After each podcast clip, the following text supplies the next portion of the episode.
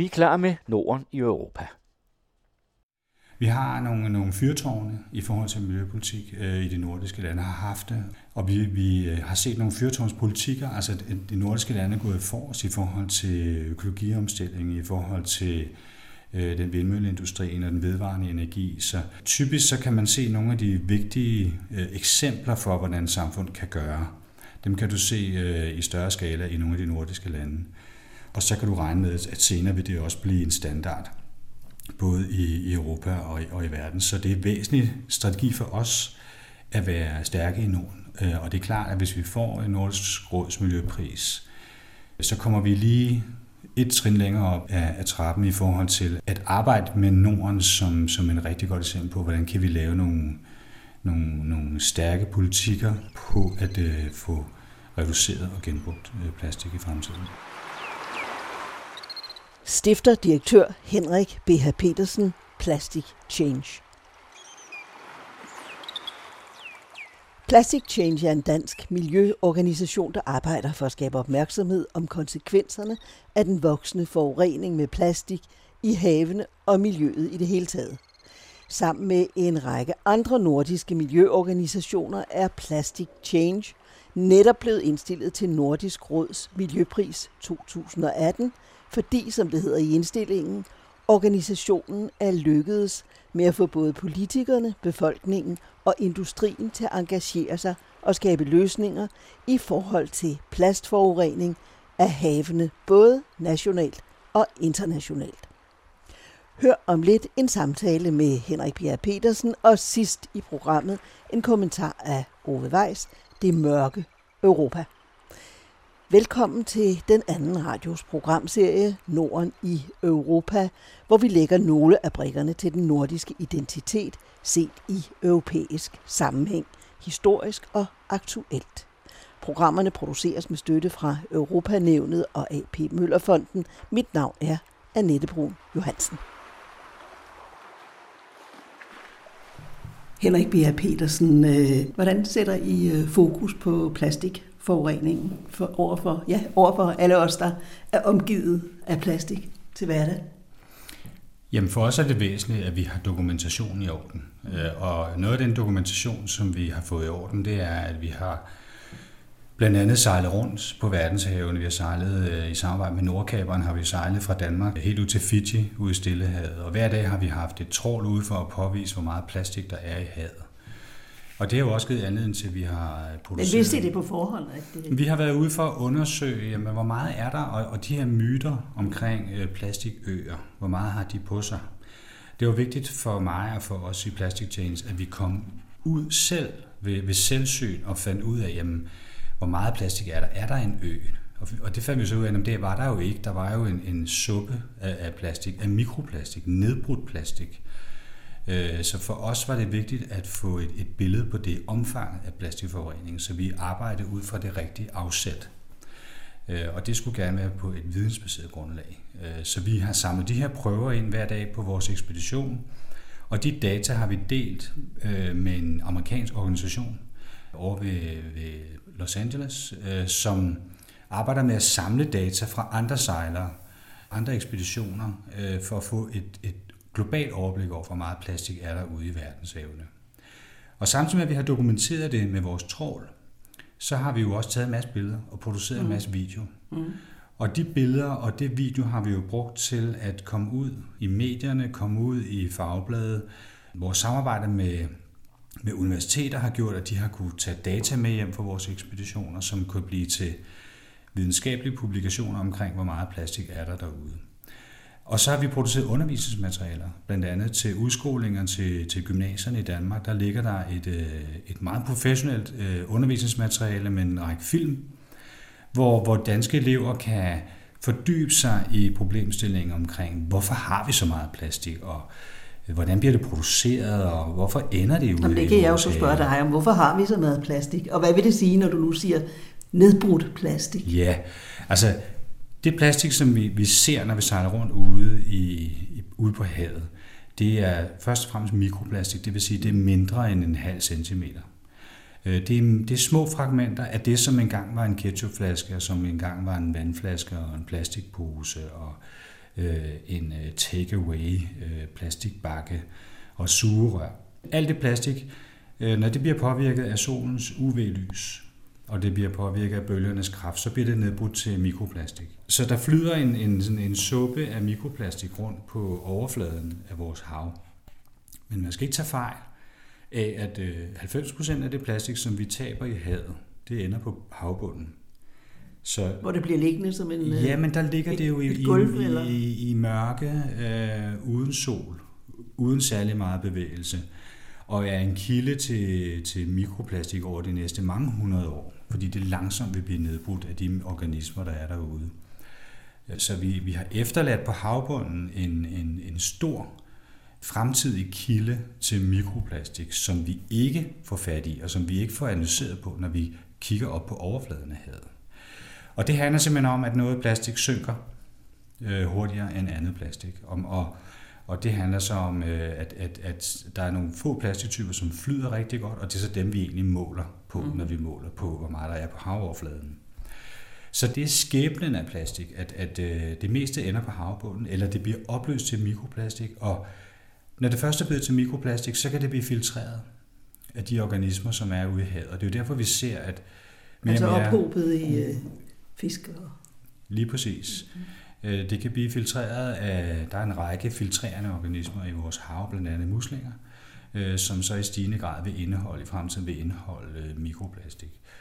Øh, så, så det er lidt af en plastikbombe, som vi efterlader til de fremtidige generationer, kan man sige. Vi overlader et problem til de kommende generationer med, med den adfærd, vi har i dag, som jo er en adfærd, der er præget af en smidvæk-kultur, en uh, engangsplastik, en hurtig kultur, en man vil også nogen kunne, kunne kalde det en convenience-kultur på den måde, at det skal være nemt og let for os, og så må der være nogle andre, der ligesom tager sig konsekvenserne af vores hurtige plastikforbrug i dag det er jo der, hvor vi virkelig skal, skal have ændret noget. Hvad er så opfattelse. konsekvenserne? Altså nedbrudt, det betyder så ikke forsvundet? Nej, det er jo det. Det meste af det plastik, vi har produceret de sidste tre generationer, er stadig derude i en eller anden form. Og det er 150 millioner tons plastik, som vi har efterladt i havmiljøet. Og så er der jo alt det, der også er på land, på lossepladser, og som ligger på landjorden, og som bliver nedbrudt på landjorden, og bliver skyllet ud og ender i havet ultimativt. Så mængden af plastik i havene kan potentielt være, være større end de 150 millioner tons, som vi refererer til i dag. Og ganske rigtigt, det ender i, i fødekæderne, det ender i, øh, i, i organismen derude, det ender på vores egen spisetallerken øh, ultimativt. Altså når vi går hen og køber noget fisk, noget mm. lækker fisk, så spiser vi i virkeligheden også plastik. Det er det altså det kan ske på flere forskellige måder. Det kan både være mikroplastik, der er ophobet i, øh, i organismer, som vi spiser, dyr vi spiser, men det kan også være den kemi, som plastik jo består af. Plastik er jo ikke bare plastik, øh, en eller anden neutral produkt. Det er jo grundlæggende en polymer, som består af en, typisk de her 20 forskellige øh, typer plastikpolymer, og så er der en lang række additiver. Det er jo nogle af de blødgørere, vi kæmper med i, i forhold til øh, hormonforstyrrende stoffer. Vi kæmper med øh, kemikalier i vores miljø, som kan være en del af baggrunden for, at vi ser en stigning i antallet af krafttilfælde mm. og andre sygdomme i dag. Når vi ser øh, rigtig meget PCB øh, i valer, Øh, valer, som kan være truet af indholdet af PCB, så er det typisk fordi, at, at vi har en dårlig forbrænding, blandt andet af plastik, og så udledes der PCB-stoffer. Øh, plastik er ikke bare plastik. Plastik er en lang række. Det er solfiltre, det er farvestoffer, det, er, det kan være bly, hvis det er PVC osv. Det er en lang række kemikalier, som tilsættes plastik, og som, når plastikken bliver nedbrudt, bliver frigivet til miljøet. Så det er komplekst, øh, og derfor så er min pointe også, at vi har, vi har ikke brug for flere rygende pistoler her. Vi har nok evidens, vi har nok bevis for, at vi udleder så meget plastik og så meget kemi til havmiljøet, så vi bør aktivere et forsigtighedsprincip nu, og sørge for, at der ikke kommer mere plastik derud overhovedet. Og det er så baggrunden for, at øh, du har taget initiativet til, øh, til miljøorganisationen Plastic Change. Var det din rejse til med Nordkameraen for eksempel, der ligesom åbnede øjnene for problemets omfang? Jeg kommer til oprettelsen af Plastic Change af flere veje, kan man sige. Jeg har altid sejlet. Jeg var ude at sejle med Nordkameren første gang, da jeg var 10 år gammel. Og det var et privilegium, og jeg har haft en jordomsejler, som har sejlet halvanden gang jorden rundt. Så, så den der lidenskab og den her lyst til at være på havet og se den stigende mængde plastik i havet, er en væsentlig del af den rejse. Så jeg har arbejdet meget med, med kemikalier øh, og kemikaliers skadevirkninger i, i en årrække på miljøområdet. Så det er plastiktjenester for mig, kombinationen af selvsyn at have konstateret det stigende plastikmængder, men så også en viden, en faglig viden omkring, at, at øh, plastik ikke bare er plastik, plastik er en, en lang række kemikalier, som, som vi udleder. Så, så svaret på denne her samlede udfordring for mig for fem år siden var at etablere Plastic Change som en, en organisation, som udelukkende kærer sig om plastik som problemstilling. Altså, og det synes jeg egentlig er en styrke, at vi, at vi ligesom har sagt, at det er det, vi arbejder med. Vi, vi, der er masser af andre problemer i havet. Der er også problemer omkring overfiskeri og klimaforandringer osv., og plastik bidrager i øvrigt også til klimaforandringer, når vi brænder det af. Øh, men jeg tror, det er en styrke, at vi har fra start af valgt at sige, at vores fokus er plastikdelen af de miljøproblemer, som vi ser derude. Så I har koncentreret jer om et bestemt element i forureningsproblematikken? Lige præcis, og derfor så mm. tror jeg også, der er mange der i dag, der tænker, om hvis det er noget med plastik, øh, så er det nok plastiktjeneste, vi skal have en dialog med, eller have et, et netværk eller et samarbejde med, fordi at vi ligesom har fordybet os i den problemstilling i, i de sidste 4-5 år. Men I startede så, som du fortalte, hjemme hos dig, som en slags græsrodsorganisation. Og så er det gået hurtigt tiden?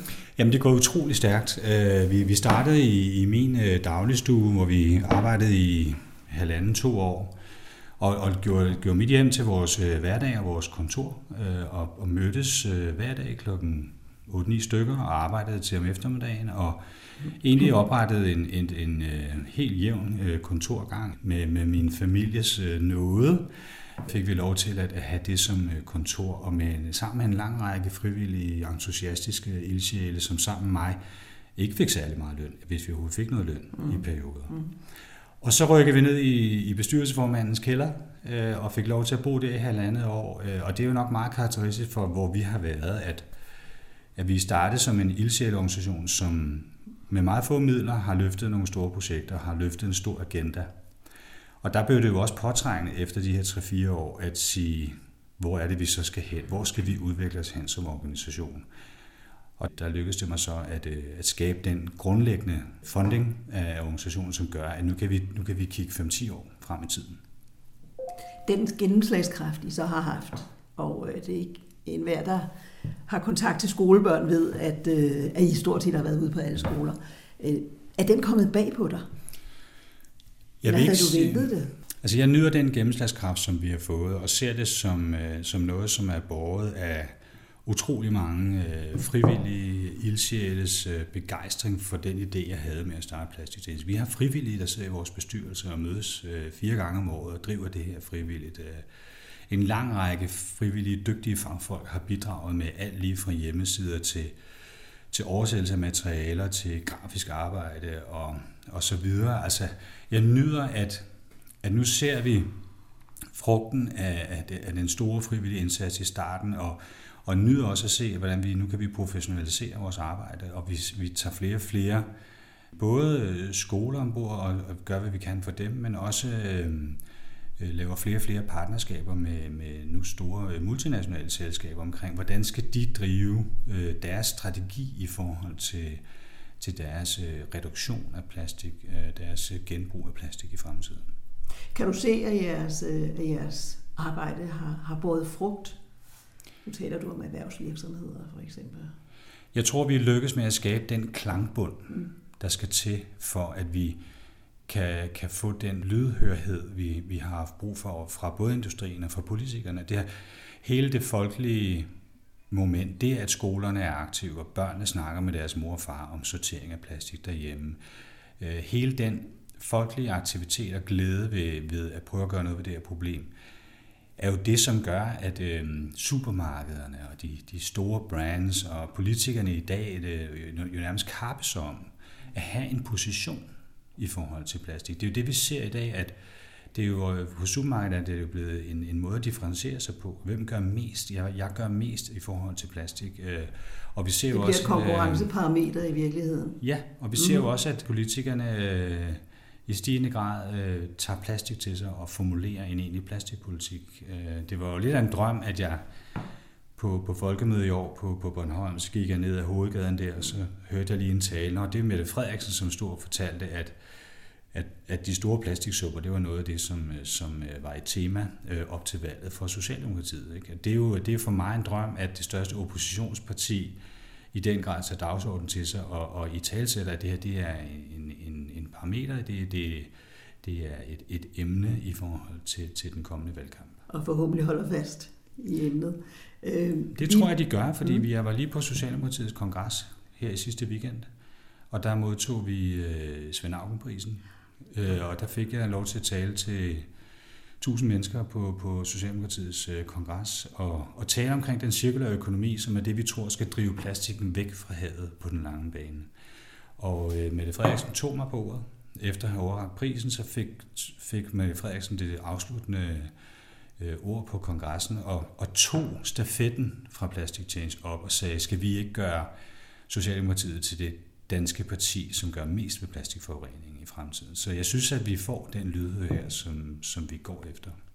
Når du nu nævner Svend Augenprisen, så vil jeg også lige spørge til Nordisk Råds Miljøpris, hvor I er øh, nomineret. Hvad vil det betyde at få den pris? Altså bortset fra pengene. Jamen, vi er utrolig stolte af, at Nordisk Råd mm. har valgt at uh, nominere os. Vi er den danske nomineret ja, ja. i år, og der er 10 uh, nomineret, og det er jo alle sammen nogle stærke uh, projekter og, og foreninger og organisationer, så lad os nu se, om vi får den, når vi skal til Oslo her uh, og modtage, uh, hvem, se hvem der modtager den den, den 30. Mm. oktober. Men det betyder meget i forhold til, at vi har en strategi omkring, at, at Norden er vigtig for os. Altså vi, Internationalt kan man jo, hvis man kigger på miljøpolitik internationalt, så er Norden en, en, en driver, en væsentlig øh, stemme i forhold til international miljøpolitik. Og hvis man kan flytte øh, miljøpolitik øh, i det nordiske område, så øh, er det en rigtig god øh, måde at arbejde miljøpolitik ned i EU på. Og dermed også internationalt. Så det vil være en, en kæmpe... Hvorfor er Norden en vigtig stemme?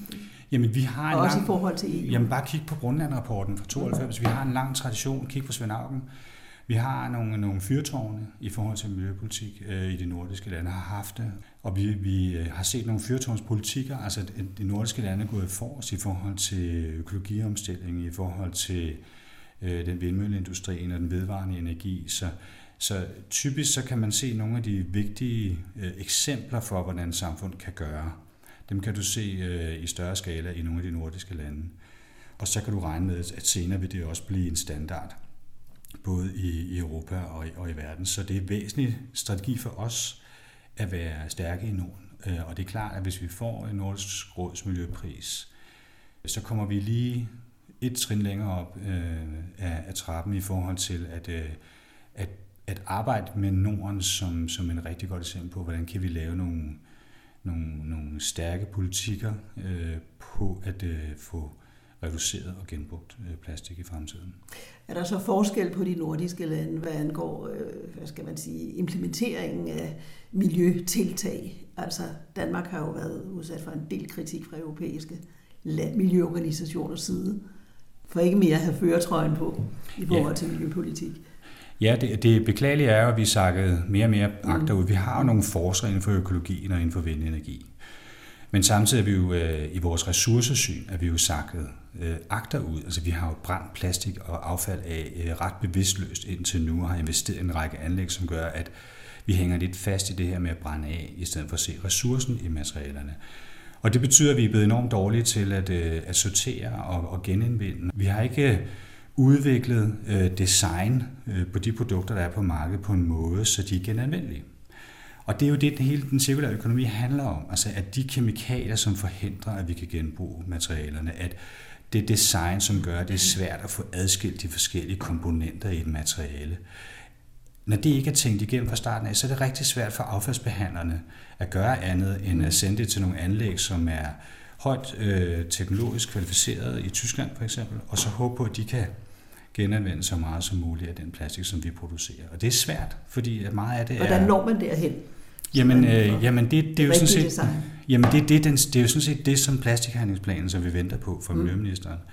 Og det er det, den implementering af den cirkulære økonomi i Danmark skal handle om. Altså, at vi, at vi sammen med industrien og sammen med borgerne udvikler nogle standarder for for eksempel kødbakken.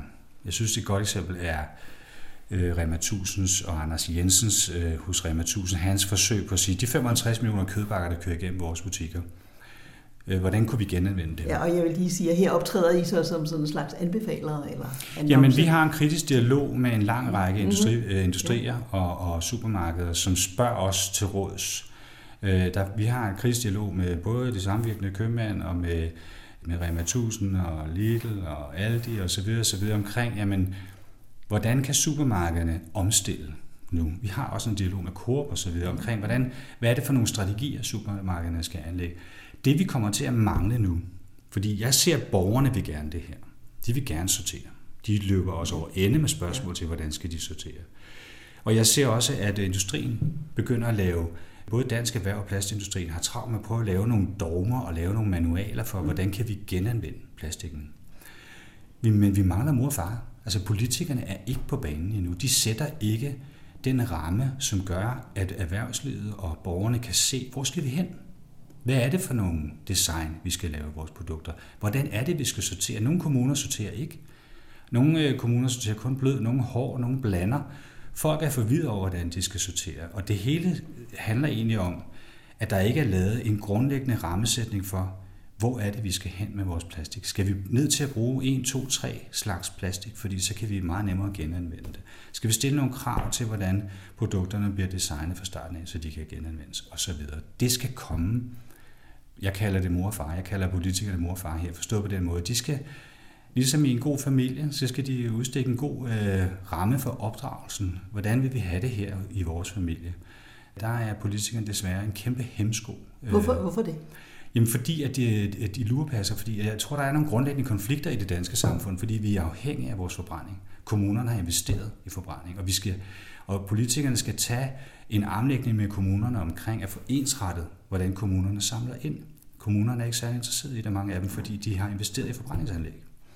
Så vi sidder lidt oven på, på vores øh, egne, egne arme, og, og kan ikke rigtig komme videre før, at mor og far i form af nogle ansvarlige politikere, de tager skeen i den anden hånd og siger, nu skal I høre, Danmark, kommuner, industri, borgere, det er den her vej, vi skal gå, og det, er, der, og det er de her rammer, som vi skal arbejde indenfor. Så tror jeg, der vil falde ro over industrien, øh, og alle vil kunne se, at nu trækker vi på en hammel, og nu, nu går vi den vej.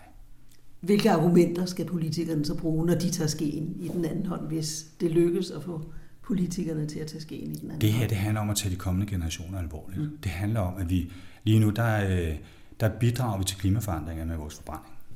Så vi er på en helt forkert kurs, og hele ressourcesynet bag forbrænding øh, skal vi gøre op med. Så det kommer til at koste. Det er noget med også at tage livtag med de milliardinvesteringer, der er gjort i forbrændingssektoren, og gå ud og sige, hvis vi vil omstilling, hvis vi vil ændre vores ressourcesyn, hvis vi vil ikke vil bidrage til klimaforandringer længere med plastik, og hvis vi ikke vil være en del af at svine ud i verdenshavene, så koster det. Og så må Danmark øh, lave en, en ambitiøs plastikhandlingsplan øh, øh, på, hvordan vi laver den omstilling. Og så kan det godt være, at nogle folk ser ud og siger, jamen, hvordan kan vores plastik ende ude i verdenshavene? Men det er jo fordi, at vi eksporterer plastik til tredje verdens lande. Den plastik, som er svær at genbruge, den ryger typisk til Filippinerne og Malaysia, fordi nu har Kina sagt nej. De håndterer så noget af det, men det alle de sværeste produkter, de ender på lossepladser, de ender, de kan lige så godt ende i havet igen, fordi de heller ikke kan bruge det her dårlige kvalitetsplastik til noget. Så indirekte eksporterer vi det her problem ud af vores eget land, og ved ikke, hvor meget der ender ud i verdenshavene. Så der er brug for beslutninger, som rækker langt ud i fremtiden, og ikke kun de næste fire år til næste valg, til næste valg, folketingsvalg. Ja, og, der, og, og de grundlæggende værktøjer har vi egentlig. Vi har en ressourcestrategi, som sætter de rigtige mål. Og vi har lige set en pakke omkring den cirkulære økonomi komme fra den nuværende regering. Men vi har ikke set planen for, hvordan skal det så gøres. Hvem har, hvem har dybest set bolden? Og lige nu bliver den skubbet rundt fra industri til forbrugere, og, og forbrugerne presser på politikerne, og politikerne gør ikke noget. Politikerne danser om den varme grød. Hvordan skal vi gøre det her i praksis? Hvordan skal vi investere i den her omstilling i praksis. Og det kommer til at, øh, at koste noget blod, sved og tårer at få lavet den cirkulære økonomi på plastik. Men der er ikke nogen andre veje. Er der forskel på, hvordan, nu siger du har bolden, hvordan bolden håndteres i de forskellige nordiske lande, og lad os bare tage de europæiske lande med? Absolut. Er der steder, man gør det bedre end her? Jamen, der er jo steder, der er jo lande, hvor man slet ikke har investeret i forbrænding. Mm-hmm. Og hvor Tyskland har jo haft der grønne punkt, som er sådan en producentansvarsordning, hvor man har skabt et marked for genbrug af plastik. Man har haft en afgift på plastik, som gør, at man ligesom har liberaliseret markedet, sat det fri og sagt, I må finde ud af, hvordan øh, vi får drevet det her plastik rundt i en cirkel, som gør, at vi får det genbrugt. Sverige har lang tid øvet sig i at sortere i rigtig, rigtig mange fraktioner i forhold til, til hvad vi gør. Og det handler jo kun om én ting. Det handler kun om, at, at, at vi har brændt det hele af, så vi har slet ikke haft interessen i at sortere det og se potentialet i det materiale, som, som jo har været set som en, en energikilde, først og fremmest. Øh, og det er den energikilde, vi ikke har brug for i dag. Vi har sol, og vi har vind, og øh, vi har jordvarme, vi har øh, geotermi i form af varmt vand, vi kan pumpe op. Øh, øh, Mærsk har lige meldt ud, at de vil gerne være ledende på at hive 70 grader varmt vand op fra undergrunden, vi kan pumpe ind i vores fjernvarmenet. Så nu er der Så nogle vi helt har andre løsninger. Vi har masser af energi. Nu skal vi lave den her omstilling. Og det er især kommunerne, siger du, man støder sammen med, når, når man vil have bragt forbrændingsanstalterne ned på et andet niveau. Jamen, altså, øh, det, kommunale aspekt handler jo om, at, at, at det har jo været en, del af sådan en dansk øh, strategi, det her med, at alle kommunerne skulle have nogle forbrændingsanlæg, og så skulle vi lave kraft og varme. Og det har været en, en yndet model indtil til for nylig, øh, og man kan jo ikke klandre kommunerne for at have investeret i det, der var den nationale strategi. Men ligesom med økologien, så skal man jo nok overveje at lave nogle overgangsordninger, hvor man går ind og siger, at hvis vi skal hen over det næste bump, Øh, i form af, at der er investeret i de her forbrændingsanlæg, så må vi jo lave nogle ordninger, hvor man kan hjælpe kommunerne, sådan, så man får udlignet de udgifter, der kan være ved at omstille øh, fra at forbrænde plastik til at øh, finde energien på en anden måde. Der forestiller mig, at det er lige præcis noget af det, der ligger på det politiske bord, og hos politikerne finde ud af, hvordan kan vi komme over det næste bump. Sådan var det også med økologien. Det, et, et kilo økologiske gulerødder kostede 40 kroner for 20 år siden. Men med subsidier så, så går man jo ind og ligesom understøtter en, en udvikling og noget teknologiudvikling i markedet, og så får man bragt økologien hen et sted, hvor alle kan købe et kilo gulerød for 8 kroner i deres øh, lokale supermarked. Øh, vejen derhen har været også, et, at man har lavet nogle, en politisk rammesætning omkring økologien, som man, har, som man har hjulpet den på vej. Fordi i den her omstilling er der nogle omkostninger, og dem, som er mest udsat for de omkostninger, skal hjælpes. Af jeres hjemmeside kan man se, at I har en mission og en vision. Missionen fremadrettet, hvordan, øh, hvordan ser den ud? Og visionen kan vi godt tage med. Jamen, altså, visionen er at fastholde den folkelige interesse mm. for det her øh, emne, fordi den er ligesom basis for, at, øh, at vi både har industrien og politikerne i tale. Når det er sagt, så er vi jo meget mere over et løsningsrum nu, end vi var for 4-5 år siden. Nu er vi jo mere over et rum, hvor vi sammen med industrien og sammen med politikerne kigger på, hvordan kan vi løfte hele det her område over i, i, i nogle løsninger omkring den cirkulære økonomi. Og, og på den lange bane er, er vores øh, vision og ambition, øh, at, at øh, vi kan lave så stærke eksempler i Danmark og Norden, at det er noget, vi kan brede ud. Og det samme i forhold til, når vi arbejder i tæt partnerskab med nogle af de, de multinationale og større virksomheder, at vi der i deres øh, strategiske rum kan være med til at, øh, at udfolde og vise, hvordan kan større virksomheder lave denne her omstilling og blive et eksempel for andre større virksomheder ude i verden. Så der er jo både en lokal, national, nordisk vinkel på vores arbejde, og så er der jo den hele den internationale øh, vinkel, hvor vi i stigende grad bliver inviteret til især Asien for at tale om plastik i den cirkulære økonomi i fremtiden. Vi har lige været på Taiwan og er inviteret til Indonesien for at tale om løsningen på, på det her problem på den lange bane. Du har sådan, øh, hvad skal man kalde det, et mantra. Øhm, der, der står på jeres hjemmeside, plastik definerer vores kultur. Vi må ikke lade den definere vores fremtid. Plastik, hvad er plastik for dig et billede på? Ja, plastik er, er, er for mig et, et dybere billede øh, på, at når det ender i naturen øh, og bliver det her spejl på vores adfærd, som det jo er. Vi bliver jo konfronteret med vores egen adfærd, vores forbrugersamfund, vores vækstsamfund, vores hurtige produktkultur, vores, øh, den hele den her fashion, hurtig fashion, øh, hurtig mode, vi smider ting ud med. Jeg hører om de her øh, unge mennesker, som, som kører noget tøj, så smider det ud næste dag, når de har været til fest, fordi det koster næsten ingenting. Øh, plastik er for mig blevet et, et enormt stærkt symbol på det, jeg kalder vores, øh, vores smidvæk eller vores convenience-kultur. Altså det skal være nemt, det skal være let for os. Plastik blev også introduceret som øh, husmoderens øh, redning, for så kunne hun jo bare øh, smide, behøvede ikke at vaske op længere, så kunne hun jo bare smide ud. Og jeg tror, vi skal tilbage til at vaske op. Ja, vi skal simpelthen, når vi er på festival, i stedet for at, at øh, få 17 gange indgangsplastik for at få et måltid, så skal vi have en kop og en tallerken, og så skal der være nogle unge studenter, som tjener nogle penge til deres øh, kommende studier ved at, at stå og vaske op. Jeg tror, det er gået, gået galt.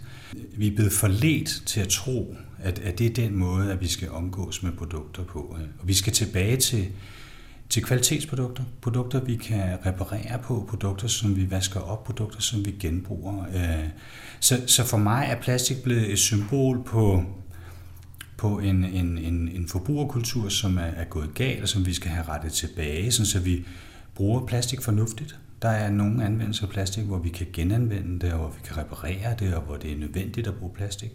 Og så er der en masse plastik i dag, som er blevet en del af denne her brug og smid kultur, mm. som, øh, som vi kommer til at, at skille os af med, eller erstatte med noget, noget fornuftig plastik, som kan genbruges øh, i fremtiden.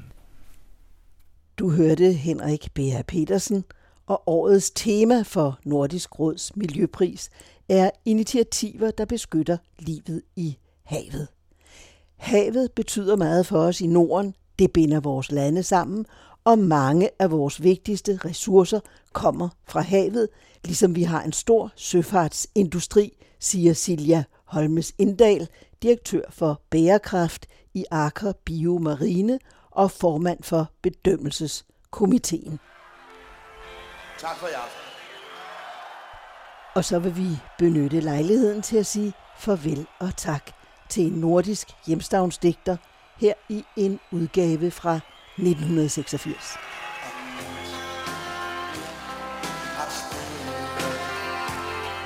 sin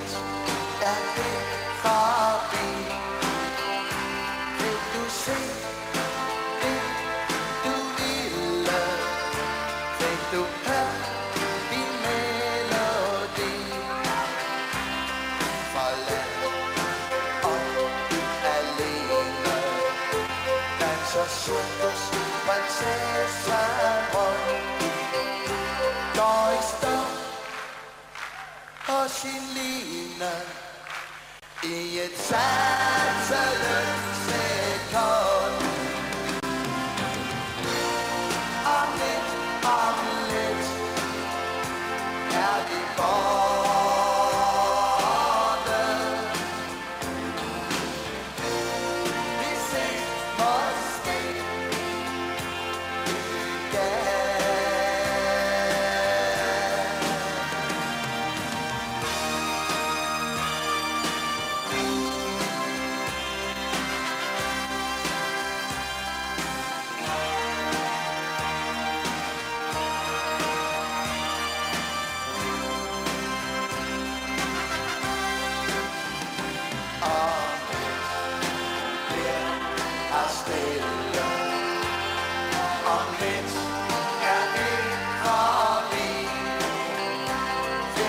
sick.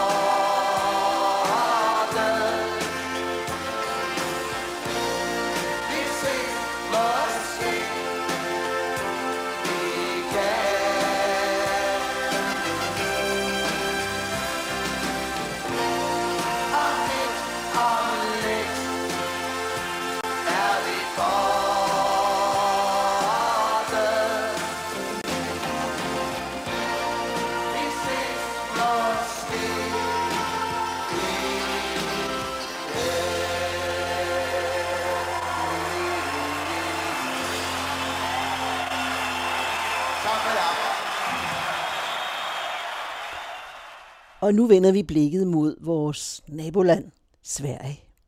Det svenske valg blev ikke den jordskredsejr til Sverigedemokraterne med kollaps for Socialdemokraterne og konservative Moderaterne, som det selv og den nordiske højrepopulisme havde set frem til. Men efter partiets fremgang fra 12,9 til 17,6 procent, tegnes den nordiske samfundsmodel nu i mørkere nuancer. Ove Weiss ser på Sverigedemokraterne og deres valgsejr i nordisk og europæisk perspektiv. Tre måneder før det svenske valg 9. september bragte Sveriges største nyhedsavis Metro en meningsmåling, der gav Sverigedemokraterne 28,5 procent af stemmerne. I de følgende uger blev det højre nationalistiske parti af medier og politikere på begge sider af Øresund udråbt til Sveriges største parti med uundgåeligt kollaps for de to store regeringsbærende partier, Socialdemokraterne og Konservative Moderaterne. Der blev talt om et folkeligt oprør af ukendt styrke, grænsende til borgerkrig. I et portræt af SD-lederen Jimmy Åkesson forudså Berlingske en jordskredssejr og forskellige mindre højre grupperinger blandt andet Dansk Samling så euforisk frem til, at deres beslægtede vi overtage de svenske Sossas hidtidige positioner samle omkring en tredjedel af vælgerne. Resultatet blev mere beskedende 17,6 procent til SD, som dermed lagde sig på niveau med de nordiske og europæiske højrepartier. I Norge fik Fremskridtspartiet 15,2 procent ved seneste stortingsvalg i 2017. De sande finder 17,6 procent ved rigsdagsvalget i 2015. Samme år fik Dansk Folkeparti 21,1 procent. Og det til trods for, at de nordiske højrepopulisters vilkår er vidt forskellige. I Norge er Fremskridtspartiet medlem af regeringen, til med i alliance med blandt andet norske Venstre, Radikale Venstres søsterparti. Lederen og finansministeren Siv Jensen har tidligere taget afstand fra DF's Pia Kjærsgaard og erklæret, at Fremskridtspartiets familiære bånd snarere knyttes til det danske parti Venstre. Sande Finder blev trængt ud af regeringen i januar i år, og herhjemme har Dansk Folkeparti betydelig indflydelse som uregerligt, nogen vil sige illoyalt, støtteparti for den borgerlige regering, mens Sverigedemokraterne ignoreres af de syv øvrige partier i rigsdagen. Det bekræfter, hvad den svenske samfundsforsker Anders Hvidfeldt godt en måned før valget sagde til Weekendavisen Sverigekender Joachim Jacobsen, citat, de, altså højre nationalisterne, er gået frem, når man har tilpasset sig deres politik. De er gået frem, når man har konfronteret deres politik. De er gået frem, når indvandringen er taget til. De er gået frem, når indvandringen er taget af. Derfor findes der ingen strategi mod deres fremgang. Citat slut. Det afholdt dog ikke lederen af det danske socialdemokrati Mette Frederiksen fra at råde sin svenske formandskollega statsminister Stefan Löfven til at bryde isolationen af Sverigedemokraterne. Hun finder de svenske partiers udelukkelse af SD udemokratisk. Svaret kom prompte fra både Löfven og formanden for det norske arbejderparti, Jonas Støre, som i valgkampens sidste fase var kaldt til Stockholm for at bistå sin trængte partifælle. På et pressemøde på Segelstorget sagde den norske partileder efter, at Löfven havde gentaget sine anklager mod Sverigedemokraterne for at være et racistisk parti med dokumenterede nazistiske rødder. Citat. Nej, det er ikke udemokratisk at sige, at vi står for værdier, lige rettigheder, solidaritet og menneskeværd. Hvornår blev det demokratisk, at et hvert sæde i parlamentet skal have indflydelse? Det afhænger jo af, hvordan vi får flertal i vores demokratier, sagde han. Det blev noteret også i svenske medier, at Mette Frederiksens gode råd blev fremsendt samtidig med, at en megafonundersøgelse viste, at hendes eget parti få måneder før folketingsvalget med blot 23,6 procent har mistet fem mandater i forhold til et skuffende valgresultat med tab af regeringsmagten i 2015, og at hendes eget parlamentariske grundlag viser flere tegn på opløsning, især på grund af udlændingepolitikken og hendes alliance med Dansk Folkeparti. Men uanset at Sverigedemokraternes andel på 17,6 procent langt fra lever op til partiets forventninger, tegner fremgangen fra 12,9 i 2014 et billede i mørkere nuancer af den nordiske samfundsmodel. Og de europæiske højrefløjspartier jubler. Den demokratiske revolution i Europa er undervejs, lød det fra franske Marine Le Pen, mens hollandske Gert Wilder supplerede hylsten på Twitter med det blågule svenske flag. Italiens indrigsminister og leder af det EU-fjendtlige og indvandrerkritiske parti Liga Nord, Matteo Salvini, skrev på sin Facebook-profil, at Sverige, hjemlanden for multikulturalisme og model for venstrefløjen, har endelig besluttet at ændre sig. Dansk Folkepartis gruppeformand Peter Skårup måtte gøre fælles front med den europæiske højrefløj og kaldte valget et wake-up call for de politisk korrekte i Sverige. Forud for valget havde DF-formanden Christian Thulesen Dahl indrykket en annonce i svenske aviser i form af et åbent brev, hvor han opfordrede svenskerne til at stemme på Sverigedemokraterne. Også selvom han året før, i april 2017, kritiserede Venstres formand Lars Løkke Rasmussen for dengang at blande sig i den franske valgkamp til fordel for socialliberale Emmanuel Macron i opgøret med Front Nationals Marine Le Pen. Lad dog franskmændene træffe deres eget valg. Hvorfor skal så mange, inklusive den danske statsminister, blande sig, spurgte Thulesen Dahl dengang på Twitter. Lige siden stiftelsen af Dansk Folkeparti i oktober 1995 har ledelsen gjort sig umage for at placere partiet i en dansk enklave upåvirket af den europæiske højrebølge. DF-ledelsen er utilpas ved for mange sammenligninger med højre nationalistiske partier som netop Front National, der i dag hedder National Samling, Alternative für Deutschland, Østriske Frihedspartiet og flere andre europæiske højrepartier.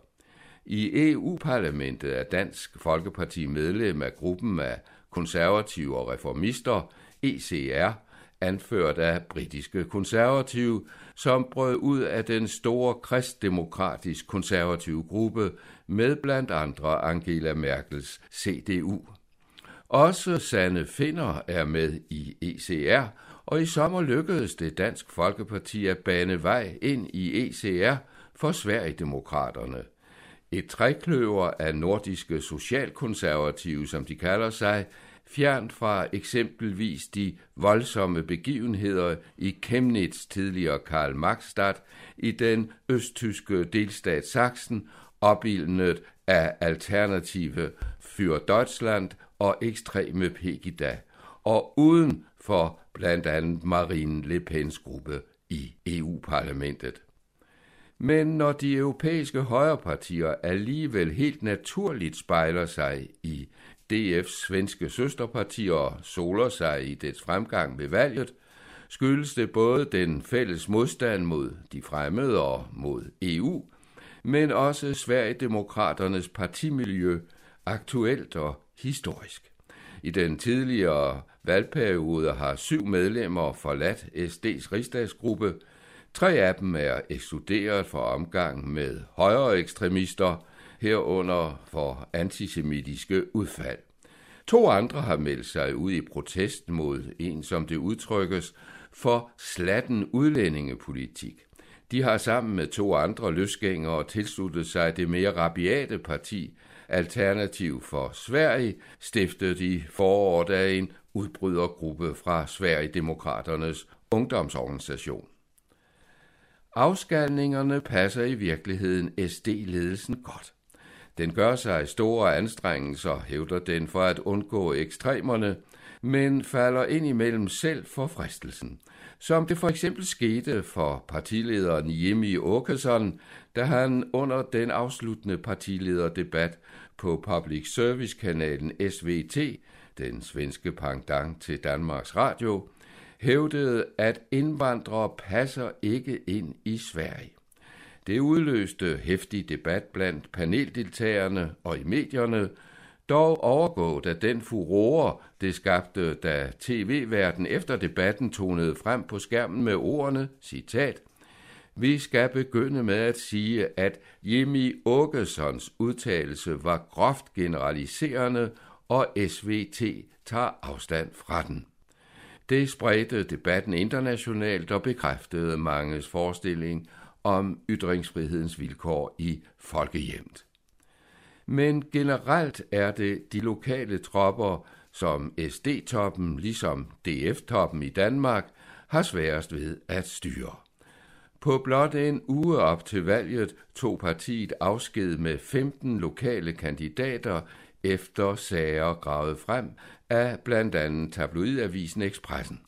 Heriblandt lederen af partiet i kommunen, Tjerp, Frederik Andersson, som i en række gamle Facebook-opslag gør grin med holocaust, hylder Hitler og laver vidigheder om sorte og om jødeudryddelserne.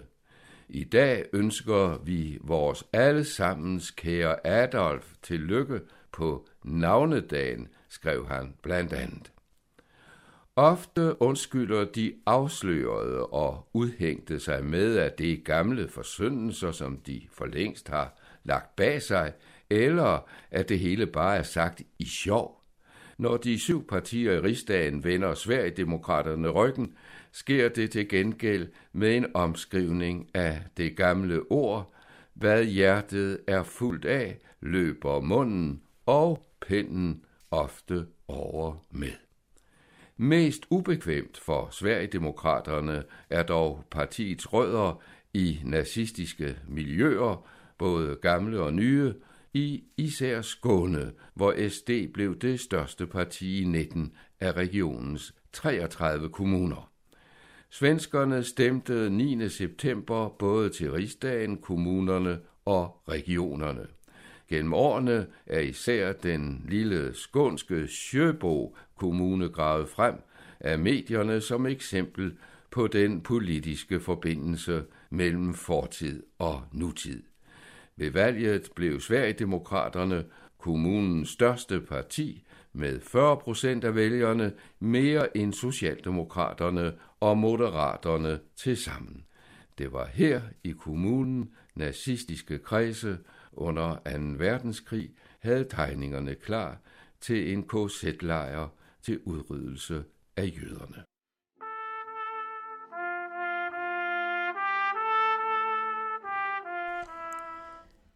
Du hørte Ove Weister sammen med Jørgen Johansen og mig, Annette Brun Johansen, redigere udsendelsesrækken Norden i Europa.